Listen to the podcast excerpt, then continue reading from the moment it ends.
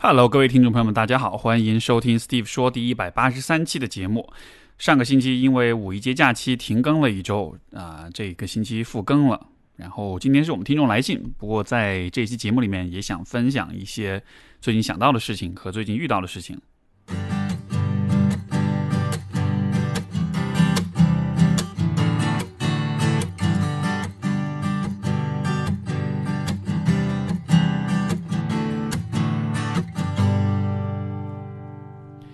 事情其实是我们之前的一位老朋友张潇雨老师，然后他在微博上，之前我看到他发了一条微博，其实就很简单，就一句话，他说：“恪守自己的行进主线，别让社交媒体设置你每天的思考议题。”然后看完之后，主果断点了赞，因为其实不管是最近也好，还是过去的很长一段时间以来，就是如果大家会上微博啊或者其他的社交媒体。有很多很多的话题是一直在牵动我们大家的人心，然后一直在抓住大家的注意力。所以，其实如果你花比较多时间在社交媒体上，经常就会被所有这些事件所抓，就是会抓住你的眼球。呃，可是就是这样子的关注本身，也许它能帮助你去保持对这个社会的一些了解，但另一方面。这样子状态时间久了之后，你也会发现你的思考其实会很散，会很混乱，因为你的思考就是按照事件的发生来的。比如今天发生的事情是一个有关这个性侵女童的事件，OK，那我就开始往这个方向去思考。再过一段时间，可能发生的是一个，呃，这个版权维权的事件，我又开始去吃那个方面的瓜，或者是某明星又怎么样子的，就是因为这些，因为社交媒体的信息翻新的很快，它的信息流。流流动的速度很快，所以也就导致我们大家的注意力也会变化的很快。这样子的一个结果，时间久了的话，其实就是你对于任何一个问题的思考都会很浅，因为你没有就是慢下来去花时间沉淀下来，去阅读相关的著作，去有一些更深入、更系统的思考。甚至说你没有思考，你只是在跟着社交媒体的这个信息流在走。所以我看到这条信息的时候，啊，非常非常的有共鸣，然后。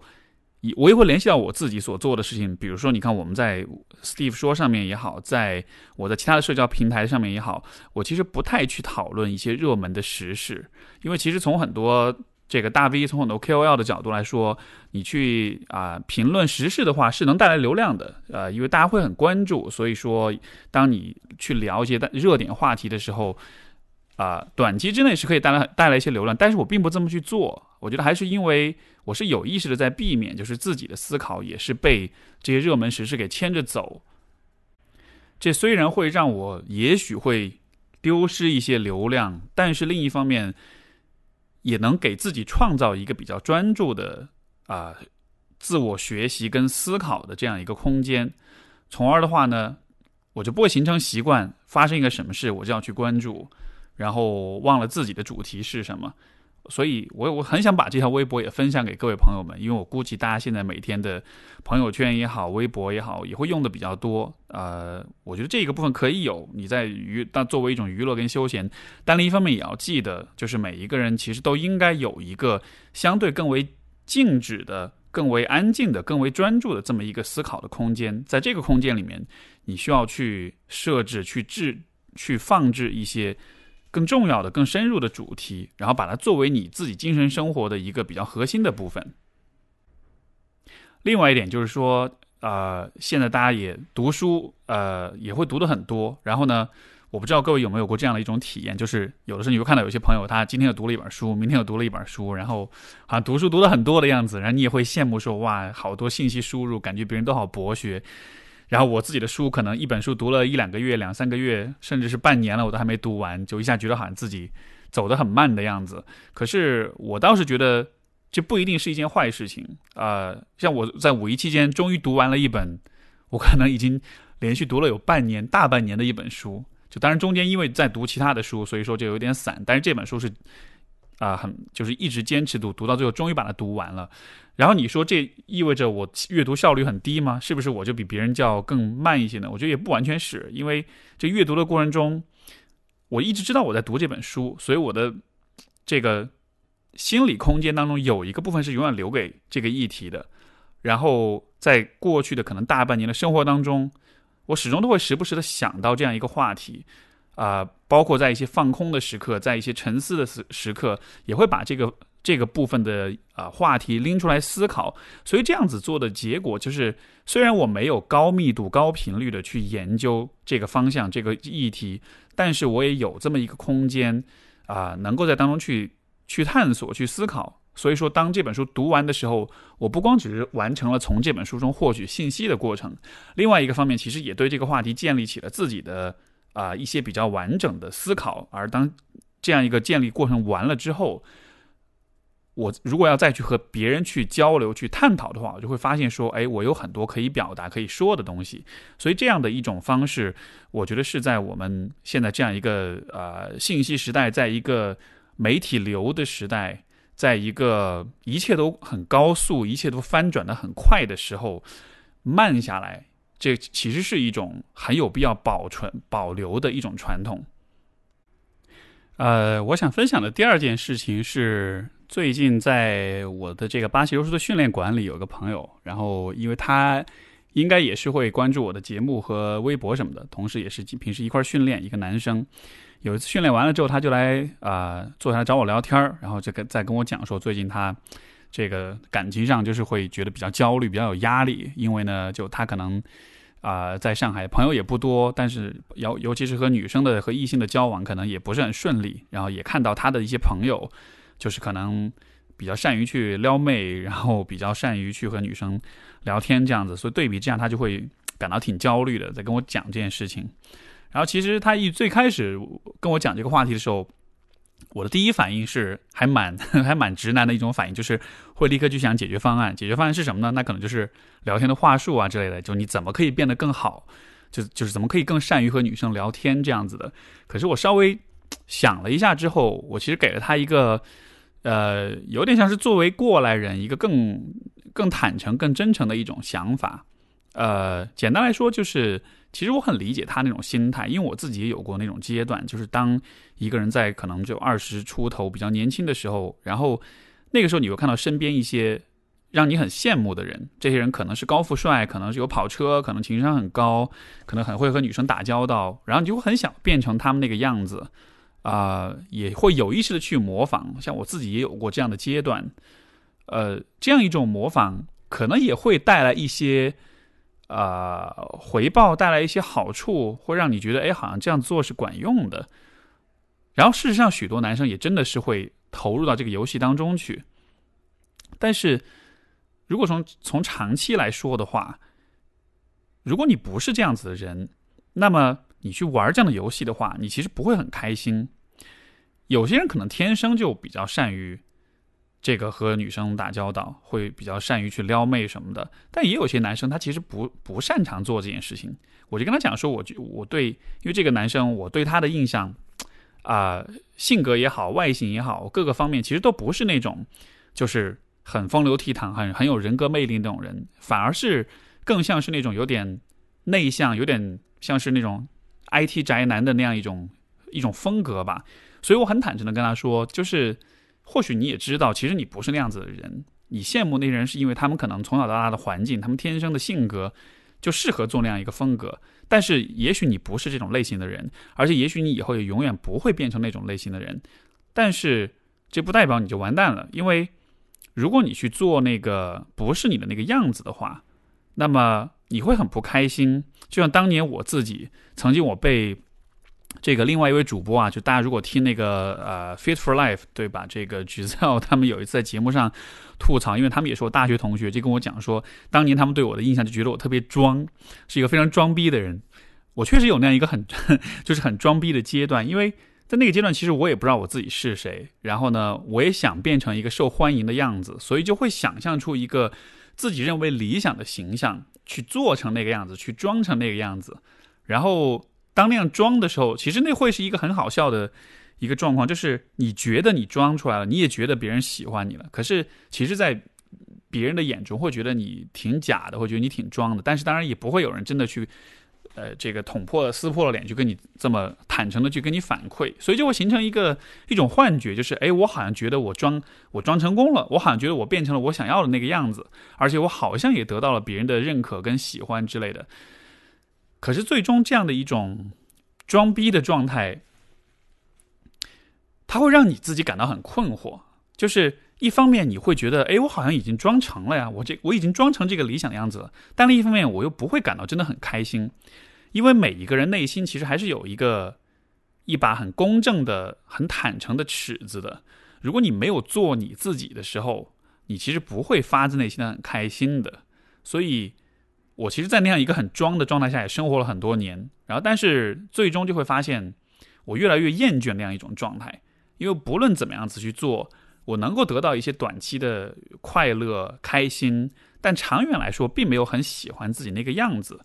然后，一直到后来，这个遇到现在的伴侣之后。就会发现，其实好像真正让你开心的关系，不是那种，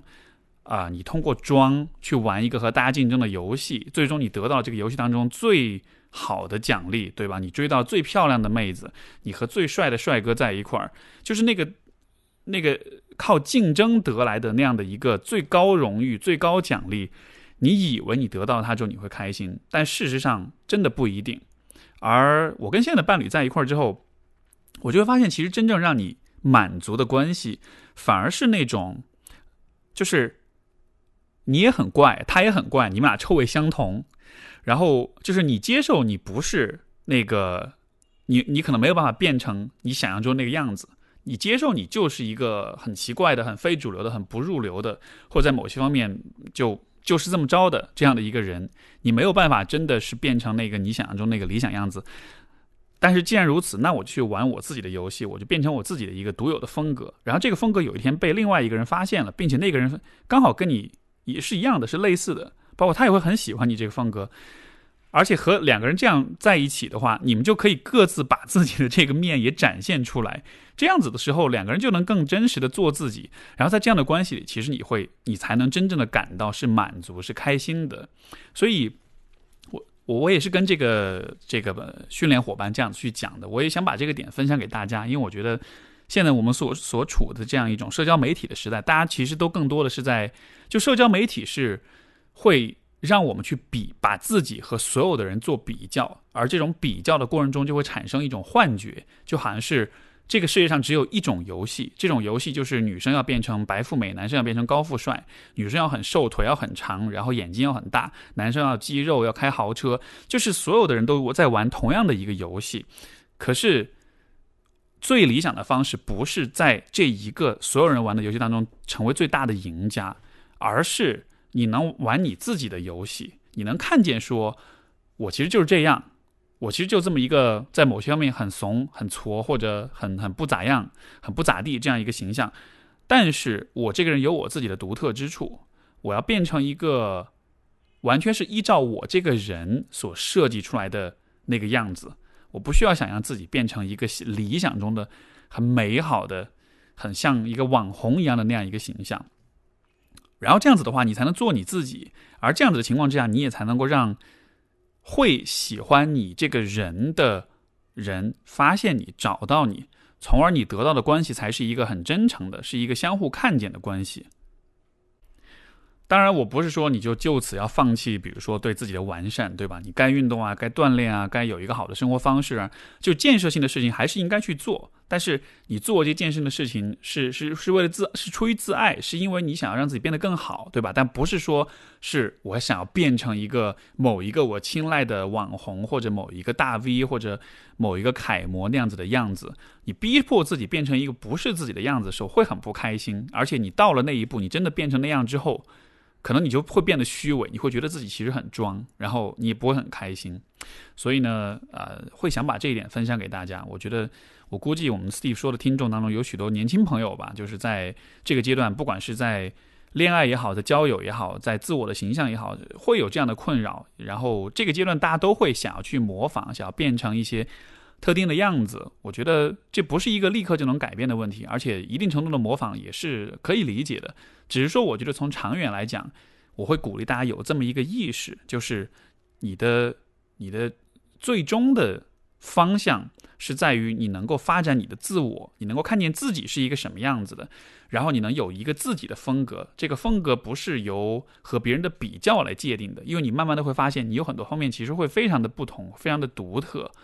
最终你能够找到自己很独特的一个风格，以及能够欣赏这种风格的伴侣，可能这才是一个理想的终极目标。好，接下来是我们的听众来信的部分。然后我们今天的第一封信来自一位叫阿奇的朋友，他说。我和一位认识很久的朋友闹矛盾，互删了好友之后开始后悔，脑子才转过弯来。我和他的矛盾可能就是个误会，但当时两边情绪都很激动，所以没有马上加回去。今天是互删好友后的第五天，回想起吵架的场景、事情的经过，又忍不住想要去翻看他各种社交账号，甚至还想请黑客盗取他的 QQ，只因好奇他是如何和网恋对象说我们吵架这件事的，啊，还有对我的看法，呃，还很想看看他的 QQ 空间发生了什么。我一般在吵架后很，呃。吵架或很久没联系的时候去翻他的社交账号，请问老师如何看待这件事情？我觉我觉得这样一件事情很首先很可惜啊，就是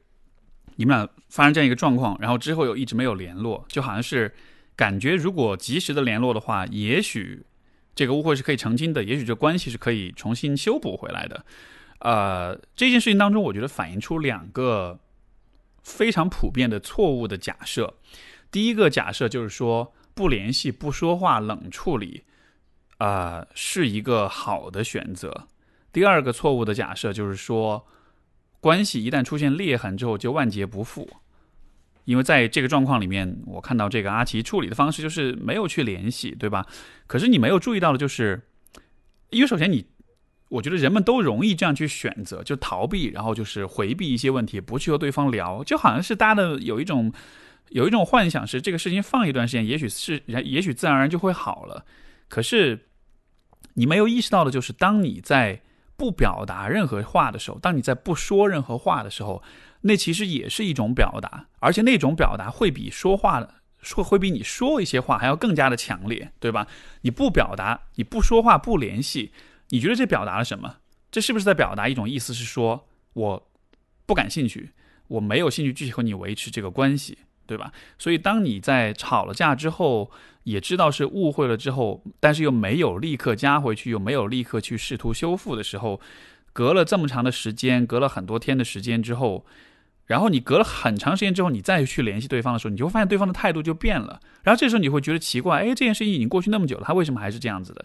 对方的态度的变，我觉得更多的不是因为你们吵架这件事情本身，而是因为中间这样一个不理会、不表达。的这样一个阶段，在这个阶段，你其实就散已经发送出了第二波的伤害，发送出了一个非常负面的信号。所以，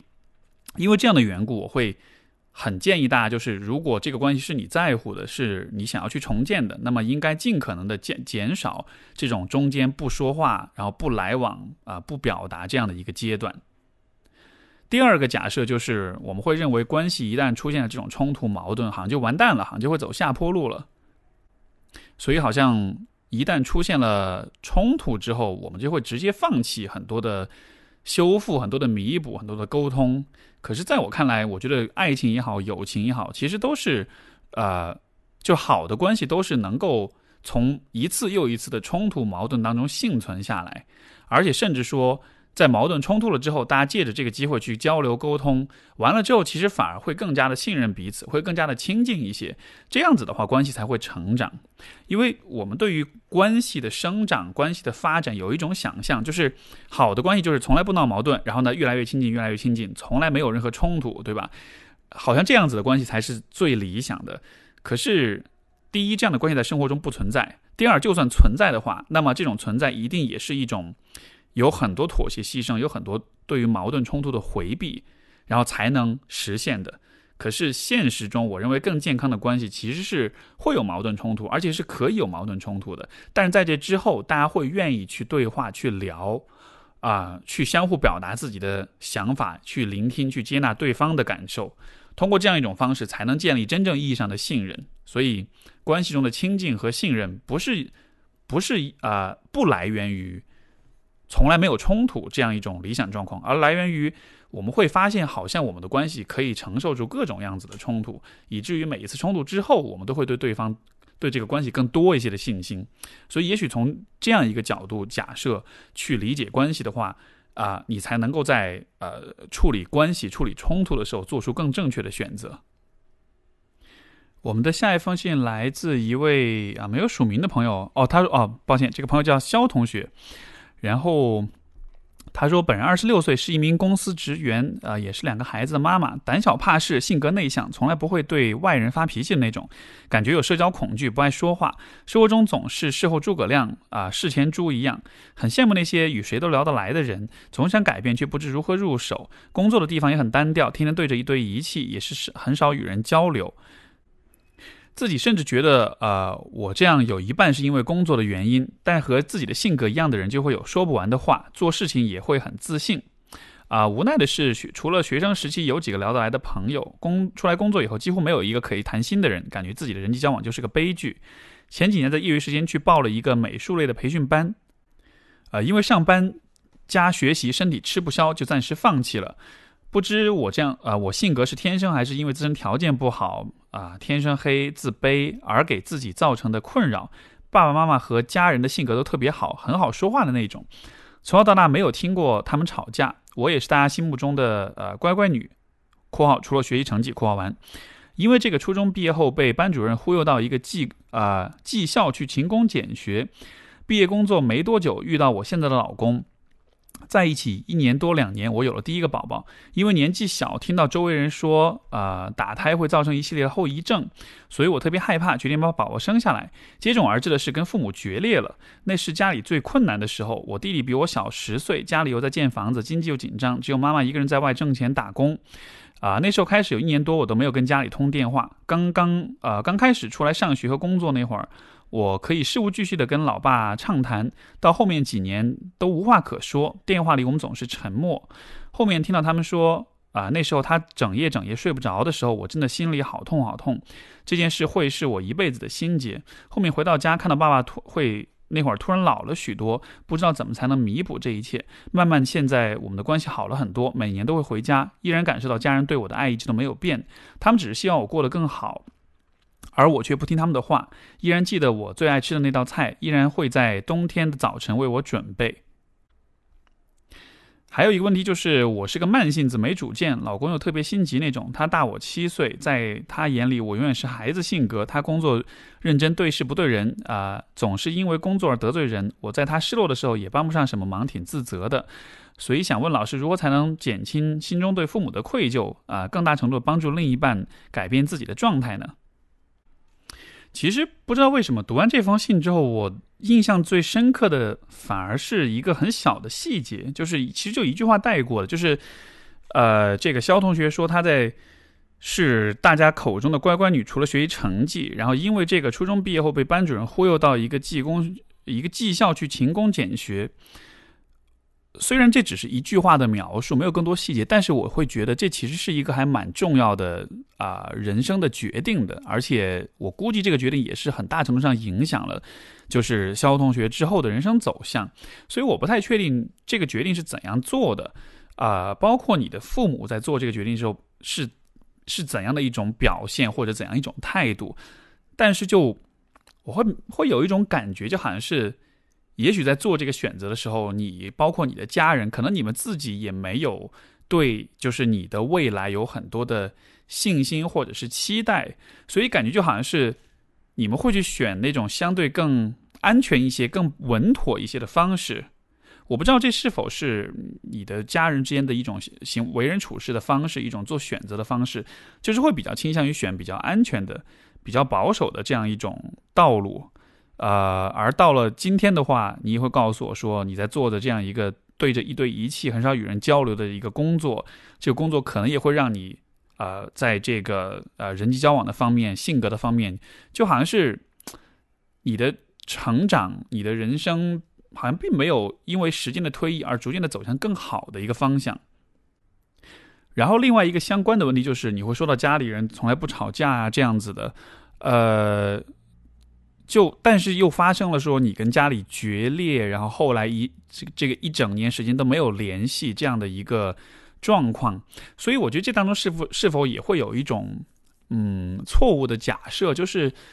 家庭关系如果从来不吵架，这才是最理想的关系。可是我也会有点啊，就是去挑战这样一种认识，就是说不吵架一定就是最好的吗？因为不吵架是可以啊，人们不吵架的话，只要。就不联系，这也可以不吵架，对吧？但是好像当你们发生这种矛盾之后，好像你和家人之间也没有去做更多的一种沟通对话，以至于就是一年都没有通电话。我不知道具体是发生什么事情，但是我感觉这样子一种处理方式，这是否也反映出，不管是你也好，还是父母也好，就是在处理这种人际关系、处理你们家庭关系的这个事情上，可能也是用了一种比较偏被动一点的、偏保守一点、偏安全一点的方式，就好像。既然大家对彼此有那么多的情感，而且这个后面的不联系的一年也带来这么多的困扰，这么多的痛苦，但好像中间这一年就大家都是，我不知道是以怎样一种心态在处理这个事情吧。总之，就是读完这个故事之后，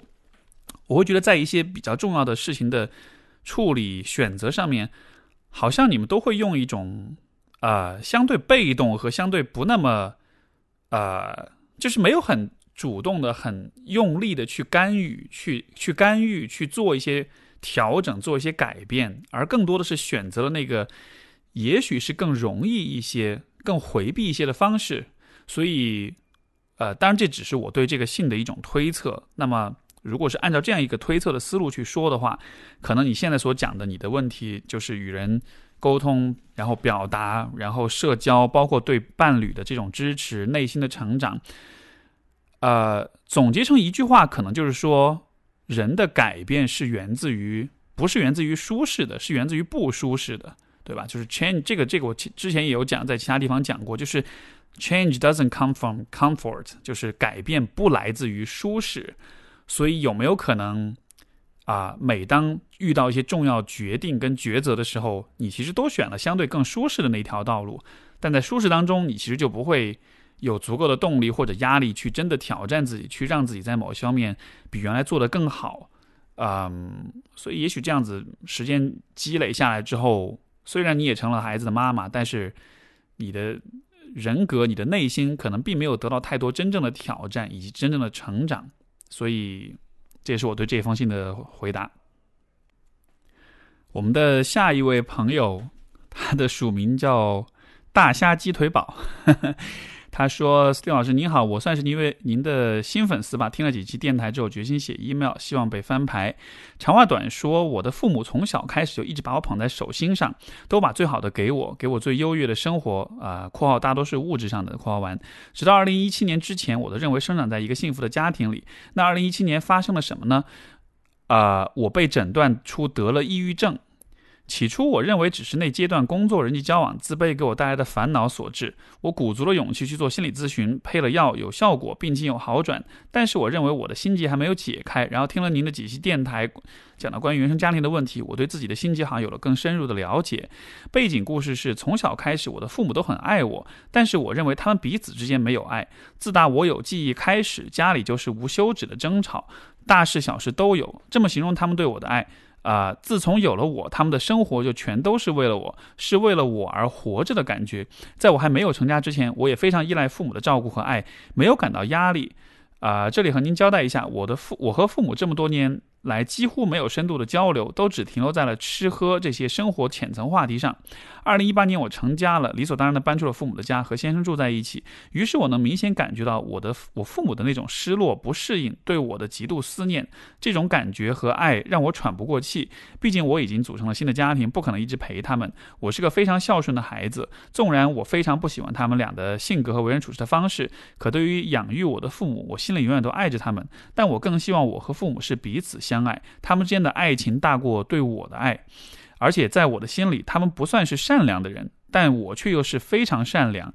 在父母这个年纪，想要改变他们几乎不太可能了。我很想知道和父母在一起的时候应该如何调节自己的情绪。另外，提到善良这个字眼，是因为我在心理咨询做的测试表上有一道问题是：你的父母是善良的人吗？其他题目都记得记得不太清楚了，但是这道题目我一直记得，很想知道这背后的含义。我觉得挺有意思的。上一封信讲的是从来不吵架的父母，这一封信讲的就是很爱自己，但是一直吵架的父母。呃，我们如果把就是这个把你的就把这位朋友的位置，如果放在家庭关系中来看的话，我其实非常能理解他为什么能得抑郁症。因为按道理说，大家会听到说，哎，从小一直生活在幸福的家庭里，对吧？怎么会抑郁了呢？可是如果把人的角色放在家庭关系里，你就会看到。就是这个孩子的这个这个女儿的这个角色，她其实是和在家庭关系当中承担了非常多的负担的，因为。如果父母都是为了孩子而在一起的话，那么整个家庭的存在的意义和价值，其实就是完全由这个孩子来承担的。作为孩子这一方，就小孩子其实非常敏感，他是能感觉到说，好像父母总是在为我吵架，好像父母不分开是因为我的缘故。在这样子的情况下，小孩子可能会做的事情，一方面就是会非常努力的用各种各样的方法去让。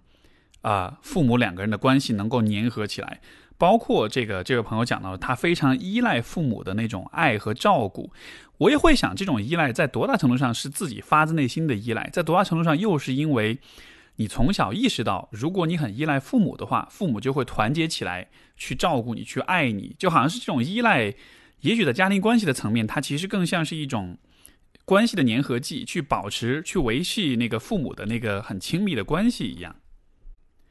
然后，另外一方面，如果父母之间的感情不是很好的话，但是对自己的感情又很好，我会理解，可能双方就是两个大人也会多少会把自己的很多情感期待寄托在自己孩子身上吧。就好像是母亲会跟你说：“我跟你爸没有感情，我是因为你而和他在一起。”然后可能会跟你有很多的诉苦抱怨。然后反过来，在父亲那边可能也会做类似的事情。所以就好像是一方面，这个孩子是那个。幸福的、被照顾的、被爱的那一方，但另一方面，这个孩子也成了那个需要去当父母的垃圾桶，需要去听他们的诉说，给他们提供情感支持的那样一个人。所以，虽然这位朋友说给给了你很多的这种物质上的这种优越的生活，但是我不知道从情感上、从关系上，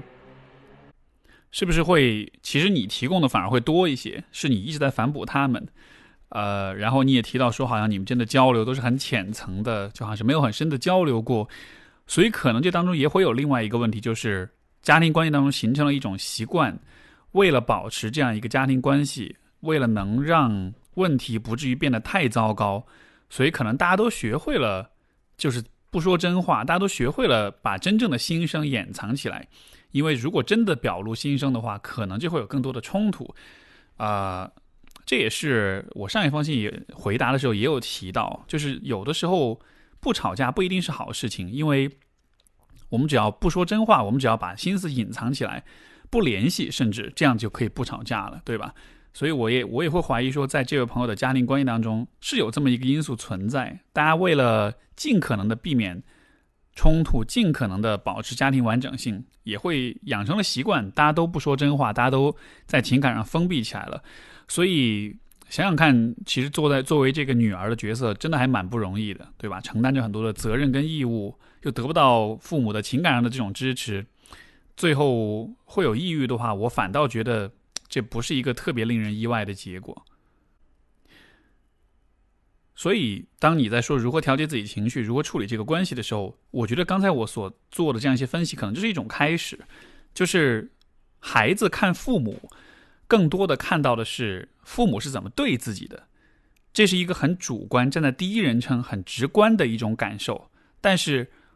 作为一个更成熟的成年人，我会鼓励你更多的站在一个有点上帝视角的角度，去看到大家彼此之间的那个关系是怎样流动的，然后每一个人扮演着什么样的角色。然后，当你能够看清楚你自己扮演的角色了之后，你也就能够理解我。为什么会有抑郁？为什么会有不开心？为什么会有各种各样的情绪？这些情绪、这些不开心、这些困扰，都是你扮演的这个角色给你带来的，而不是说你自己，你这个人。本身是这个样子的，能够看清楚自己作为一个人和自己作为一个角色，能够把这个作为一个区分的话，其实你就能够从这个角色当中跳脱出来，你就不再需要继续去扮，或者说你就可以选择要不要继续扮演这个角色了。有的时候你会选择继续扮演，也有的时候你会选择不再继续扮演，对吧？比如说你不再想要去扮演那个父母关系的粘合剂，那你就会知道你其实就可以不用那么依赖他，而且你也就不会那么的介意他们之间有争吵，也就不会那么的介意。啊，他们非常的想念你，他们非常的需要你，因为你可能就会明白说，他们的想念跟思念，也许也不一定就是真正是完全是对你这个人，你也不会把他们的这种思念完全美化成是纯粹的对你的爱，也许这种思念当中也就有另外一种渴望，就是我们需要你来扮演这个关系调和者的角色，如果你不在的话，我们俩真的不知道应该怎么去相处，对吧？所以看清楚自己的角色，把。角色和自我自己做一个区分，然后去站在一个有意识的、有自主立场的成年人的角度去选择哪些角色是你愿意扮演，哪些角色是你不要扮演的。啊，我们的下一封信来自六六，他说：“老师你好，我是一位刚工作两年的女生，今天发生一件事让我感觉困惑和不解，所以带着疑问第一次给您写信请教。起因是同事离职，同事 A 是一位刚出社会啊经验不多的女孩子，她今天突然接到人事通知说要辞退她。我觉得不可思议的是，啊的同时也在想原因。我觉得或许是新来的领导觉得我们部门人太多要裁要裁员。”啊，或许是他能力不行，主呃主任想换人再招一个，这些当然和我没什么关系，特别是情绪上的。但是我和同事小 A 共同认识一个好友 B，当我们三人一起讨论这件事的时候，我的真实态度是可以挽回就好，就好挽回，不可以就换工作啊，可以挽回就好好挽回，不可以就换工作，这没什么大不了的。难受的同时需要引以为戒，下。啊，找下一份工作就不犯同样的错误就好了，并且我认为被辞退一定是有本人工作的原因在的，哪怕这个原因从情理上讲不通。而好友 B 一直在为他抱不平，说 A 没有做错什么，为什么要被辞退？同时鼓励他慢慢找工作，如果公司辞辞辞退了没地方住，可以住他家，并且一直认为 N A 很 A 很单纯，没有经验，要好好安慰。然后我就开始反思，我在工作中对 A 的帮助是不是不够？很多事应该交给。呃，交给他，告诉他，在他被辞退之前，我为什么没有更关注他？对于被辞退的这个结果，假使我在工作上帮助他，呃，更多会不会好一些？表面我在为之前我没有全心指导啊他工作而感到愧疚，更深一点是因为我在被辞退之前就很啊，应该就是说我在他被辞退之前就很嫉妒和羡慕他，因为嫉妒有时候我有意识的没有及时给予我平时就会做的。啊，帮助别人的事。啊，自己别扭的心态让我联想到一个观念上的困惑。我在听您和呃广敏的一期播客中啊，自己感受到一个概念：人类喜欢小动物，对于小孩子给予关爱，是因为他们是脆弱的。在生活里，我有两个朋友也是刻意的在关系里保持自己傻白甜的一面，可能这是一种暂时脆弱的能力，我不清楚。我想，我刚刚出社会的时候，遇到拖欠薪资的老板，自己一个人哭着追工资的时候，身边是没有人陪伴我的，我一个人按照自己的方法收回薪资，马不停蹄的链接下一份工作。写到这里，我。突然感受到，我今天一直在和好友 B 强调，年轻的时候要遭社会的毒打，年轻的时候会吃亏，以后有经验就好了这样的概念。言语上，我们我没有表示出对 B 的过多同情、抱不平，可是我很羡慕和嫉妒那些，啊，和嫉妒因为辞退这件事，呃的好友 B 关爱好友关爱同事 A 吧。啊，同时也依旧是疑问，也是感到啊深感不平和限制。所谓的会哭的孩子有奶吃，傻白甜很容易受到异性的喜欢和关照。那么性格强硬的人真的就容易被忽视，得到的关爱不如表示出脆弱的人吗？还是强硬的人不轻不容易轻易得到或者接收到别人对自己的爱吗？换一种说法，我不明白我两个朋友如何在男朋友面前傻白甜。我觉得自己好像很缺这个能力，所以才会。啊，觉得别人对我的关注和爱没有会撒娇的人多。总之，期待您对于这件事情的解读。其实这封信让我想起了，就是我们今天节目一开始我所讲的那个我的八柔的训练伙伴，我跟他讲的那一段话。我觉得其实是一个非常相似的道理，就是人们在。怎么说呢？比较年轻的时候，其实都会去玩自己的一些游戏，都会扮演一些特定的角色。比如说傻白甜也是一个游戏，很多女生会玩这样一个游戏，会把自己包装成这样一个角色。然后这个角色确实也能带来好处，就像这个六六所讲的，对吧？如果你是一个比较能示弱的人，你会得到更多的关注，你会更多被别人帮助，好像这样子就是有好处的。呃，可是我依然觉得这只是一种角色扮演而已，就是。也许有些人他是天生性格就是这样，他也喜欢这个样子，他也愿意这样子，但我不认为所有的人都愿意把自己啊让自己成为这样一个傻白甜的、比较脆弱的、比较依赖的这样一个人。尤其是对于像比如像六六来说，自己的风格是以前老板欠了薪资，我就自己想办法去拿到，就好像是你的性格当中。其实更相信的是你自己去搞定、去处理很多问题，不依赖别人，对吧？所以我会觉得，在这样的情况之下，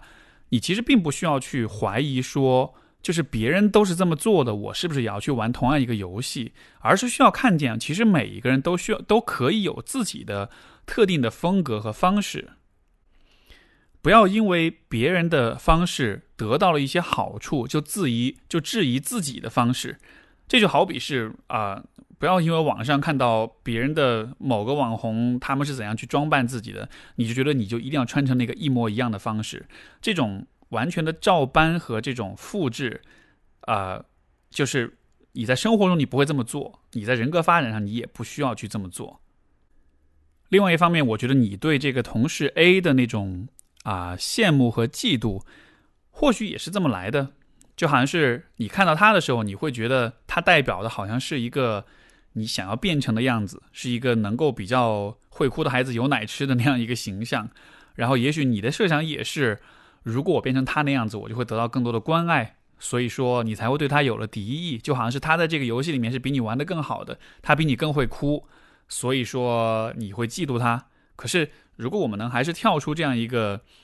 啊，这样一个游戏，去看到说人们只是在玩不同的游戏而已，那么我觉得你就没有必要去嫉妒他，因为那是他的方式跟风格，你不需要和他一模一样，甚至说你可以有你自己的一种更主动的一种风格，就像你自己所说，也许你是可以去指导他的，也许你是可以帮他变成一个更好的人的，也许这样子做才是更符合你这个人的观念和内心的一种做法。当然。可能你可能你也会问说，那我到底应该变成什么样子？我如何知道自己应该，呃，就是本色的这个本真的角色应该是什么样子呢？啊，我觉得在人的生长成长过程中，可能我们就是需要不同的角色都去试一下。如果你愿意试试看做这个傻白甜也好，做这个有有哭的孩子爱哭的孩子有奶吃也好，你也可以试试这样的角色。然后你试完之后，你感觉一下这是不是你想要的？我觉得所有的角色都是我们没有办法在道理上、在逻辑推理上面去选择、去判断，说我一定要做这个样子，我一定要做那个样子，对吧？而是说，有了不同的经历之后，你看看在哪种状态之下你是最自然的、是最舒服的，最终你用自己心里的那种感受去做判断。只有当你采取这样一种方式的时候，才能够避免就是看到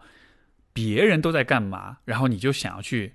啊追随，想要去复制。因为如果这样子的话是没完的，对吧？我们永远都会看到不同的风格的人都会有他们各自的成功，傻白甜的人会有傻白甜的成功，很雷厉风行的人也有雷厉风行的成功。那你到底要做什么呢？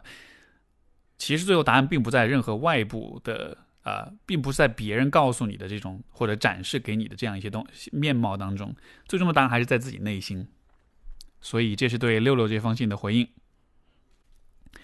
我们今天最后一封信来自一个署名叫“掉进攀比黑洞”的女生，然后他说：“我是二十六岁女生，毕业四年，现在北京工作，出身啊隔壁省份的农村家庭，父母是农民。我有我有另外几个兄弟姐妹，小时候家境贫困，啊后逐渐好转，现在父母家庭的经济处于正常水平。父亲在我们小学时候有过三年多的牢狱经历。”上学比成绩，工作比收入和存款更可怕的是，我不仅和同学比，我更和兄弟姐妹比，比他们强，我会有安全感和和鞭策自己加油，别丢掉优势的焦虑感；比他们弱，我会自卑，不愿交流，因为交流就涉及到听到呃听到他人取得成就取得的成就，尽管我也知道他们的成就带有夸耀，啊或者他们也遇到了。呃，困难并未获取成就。我喜欢攀比吗？并不。年幼无知时，因为学习成绩一直不错，有一种智力上压制同龄人的优越感，而攀比能给我十足的动力，让我继续努力。所以那时候我应该是喜欢攀比的。表面上看来是这样的，呃，但我学习的动力并非对知识的热爱，而是由于贫困。呃，落魄的家庭环境，看到母亲挣扎带带大几个孩子的辛劳而产生的愧疚感，以及有些自卑的母亲对我们说一定要超过他们，指的是亲戚家的孩子。啊，长大之后逐渐有了自己的三观，认为自己更喜欢平等、自由、随性的生活，而不是攀比、金钱至上和丛林法则。啊，但平等、自由、随性的生活在中国这样的环境里，怎么可能获得呢？在随性追逐生活啊和攀比赚赚钱的矛盾作用下。我变得左右摇摆和拖延，也时不时失去奋斗的动力。如果奋斗是为了攀比，那我的人生就不是为我自己的。但是如果不攀比，收呃收入和金钱也会对不起父母的含辛茹苦，自己也感到落后于他人的自卑感。在攀比的强大作用下，九八五学校毕业的我，第一份工作被一家创业公司忽悠，拿着不高的工资，傻傻的相信老板的大饼，相信自己会很快拿到。啊股份变成超越同龄人的富婆，这样就能把所有同龄人都碾压到。呵呵，多么黑暗的想法，多么极端的出人头地的方式。既然是证明自己，又是给爱攀比的父母一个交代。啊，做了三年，结果这家公司业务发展不如人意，我几乎没有攒下钱。看到同龄人甚至比我年纪小的人攒的钱比我多，明白大学的我混成这样，我心里非常失落和自卑。近期的我总是在比较同啊比较同辈们的工作收入，想到如果自己没有打好一个翻身仗，那么我自己的收入就一定不会赶上他们，在攀比中落后于人，所以更加焦虑和自卑。未来的我，我打算移民到一个人口少的发达国家，不需要太多金钱，但也很有难度。啊，因为我渴望他提供的平等、自由、富裕的生活，以及一张社会保障的安全大网，以及公民只关注自己生活的不攀比的作风。而且我觉得自己能在那里重新开始人生，同时也有逃避的味道，逃避自己目前啊不如人的处境，逃避攀比和金钱至上的中国社会环境。我在毕业后学习了心理学知识，但凭借自己的力量很难短时间爬出这个黑洞。有时候感觉它将我吞掉，可能文字表达能力有限啊，整篇。文章显得克制，好像只表达出我百分之一的痛苦。四六老师，请你一定要读到我的来信，请你一定帮帮我。其实我觉得这个问题从表面上来看，就好像是一个先天跟后天之争哈。一个人的先天是随性的，是自由的，然后后天的环境却让他很想要去攀比。所以，可能许多人在面临这样的一个状况的时候，就会想：嗯，我还是应该跟随我的内心，然后我还是应该。回到本真的我的那个样子，包括这个这位朋友其实也在讲，也许有一天能移民到一个发达国家，这样就可以不再去做这种比较。理想状况下，如果能这样，当然好，对吧？你能够把这个矛盾双方其中一方给消灭掉，把它化解掉，矛盾就解决了，你就不再需要受这个问题的困扰了。不管是停止比较，还是停止对自由、平等、随性的追求，总之，好像我们想象当中。在这种冲突之下，我只要把其中一方给彻底的灭掉、给抹除掉，就没有冲突了。我觉得放在一个更大的层面来说，就是人们对于自己所有的问题都会有一种理想化的想象，就是如果我能在某一个问题上做出某种调整跟改变。这个问题就会消失，我就会不再需要需要去面对这样子的困扰。尤其是说到有关一个人性格的部分，有些人不喜欢自己内向，有些人不喜欢自己害羞，有些人不喜欢自己容易紧张焦虑，啊，包括也有些人不喜欢自己喜欢竞争等等等等的。可是我觉得我们需要看见的一个事实就是，每一个人的样子，不管是先天的部分还是后天的部分，他可能就会是这样。就是我没有办法像是在这个电脑上编辑文档一样，把某一个部分给剪切掉、给删除掉。人的自我是很稳定的，相对来说是很难彻底的改变的。而生活本身也从来都不是一个可以做到完全没有冲突，尤其是内心没有冲突的这样一种状态。之前这个。动机在杭州，就陈爱贤老师的《了不起的我》这本书里面有一个观点，我就特别喜欢。他就说，其实人永远都没有办法活在没有冲、没有内心冲突的状态里。我们只是在不同的阶段要面临不同的冲突。但是，当你期待生活的某一个阶段、某一个状态是完全没有冲突的时候，这样一种期待本身反而就会成为你的痛苦的来源，因为你总会觉得。为什么会有这样一些令我不满的事情要存在？为什么我不能把它们彻底的消灭掉呢？所以，对于呃这位来信的朋友来说，一方面你喜欢攀比、喜欢竞争，另一方面又又追求自由。我的理解是，如果你要把这两个部分其中某一个部分被给消灭掉的话，也许你可以做到，但是代价就是你需要失去一部分的自我，代价就是你就没有办法完全做在做你自己的样子了。因为，也许这两个部分的存在都是有它的不可避免的原因的，而且可能这两个部分都会是你这个人的很重要的组成部分。所以，我觉得更好的一种处理方式、一种态度，也许是接受说这两个矛盾的部分我都有，我也都允许他们存在。而且，就好像假设你的内心是一个家庭，是一个团体，这两个人就会在一起。他们永远都会存在，而且他们需要去共处。现在你要做的事情，不是要把其中一个人赶出去，而是说，好，既然在未来的这么几十年里面，你们俩都会存在，都会处停这个停留在我的内心，而且你们之间一定也会发生互动。那么这样的情况之下，我就不要再去想我怎么把其中一个人踢出去了。我现在应该想的就是，我怎么样能让你们俩之间相处的更好一些，不那么的冲突，不那么的矛盾，甚至说，就算有点矛盾也 OK。但是呢，也许你们能给对方都带来一些什么。也许你们其实能够从对方身上得到一些啊支持，得到一些促进，得到一些帮助，所以到最后你可能就会发现啊，你其实也可以做一个既喜欢竞争，既喜欢攀比，同时又追求平等、自由、随性的这样一个人。我反倒是觉得，也许这才是你这个人独特之处，就是你因为这两种很矛盾的心理，变成了这样一个很矛盾的存在。可是这种矛盾的存在本身，它不难道也挺有价值的吗？因为这样子的话，你就会比那些喜欢攀比的人多了一层淡定、一层平稳的心态，同时也比那些很佛系的人多了一些那种竞争的愿望和那种向上的努力的动力。就有点像是英文的一个说法，就是 “the best of both worlds”，就是两个世界里面的最好的部分你都有了，这样的一种独特性。我觉得还蛮值得去保留它的，而怎么保留呢？可能就需要你换一个态度看待你内心的这种冲突，不要把内心的冲突跟矛盾看成是绝对的不好的东西。它的好与不好，其实取决于你怎么使用它，你怎么利，你怎么去啊运用它，帮助你往前发展、往前成长，而不是说一直想象着你可以有一个一刀切的很干净完美的方式去解决这个问题。而且因为现在。你内心这两个部分在冲突，在打仗，所以可能在他们的各自的眼中，都看到对方的是缺点，是不好的地方。但是另一方面，我也会觉得，有没有可能你作为一个第三方，作为一个调和者，其实你也可以看到，他们各自都是有自己的优势的，是有他们自己值得借鉴的方面的。比如说那个攀比的部分，他其实就蛮知道怎么跟人竞争的，而且他也蛮知道怎么获得动力的。而那个随性的追求平等的部分，可能他心中的人文关怀会更多一些，甚至说这种关怀也是可以让那个竞争的部分得到一些啊好处的，得到一些关怀，得到一些支持的。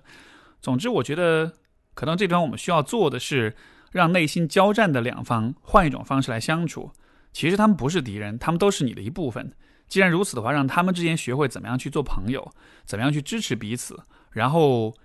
也许到了最后，你会发现，你这个人最终的身份就是这样一些看似矛盾的品质组合在一起，形成了一个很奇葩、很独特，但是同时又能找到某种平衡，以一个令你满意的方式存在。也许这才是啊，你应该去追求的更终极的自我。好，这就是我们这一期的节目。特别感谢各位来信的呃，各位来信朋友们的这个分享，都是一些非常有意思的话题，也。帮助我做了很多的思考跟表达，好吧，那就到这里，我们就下期节目再见，拜拜。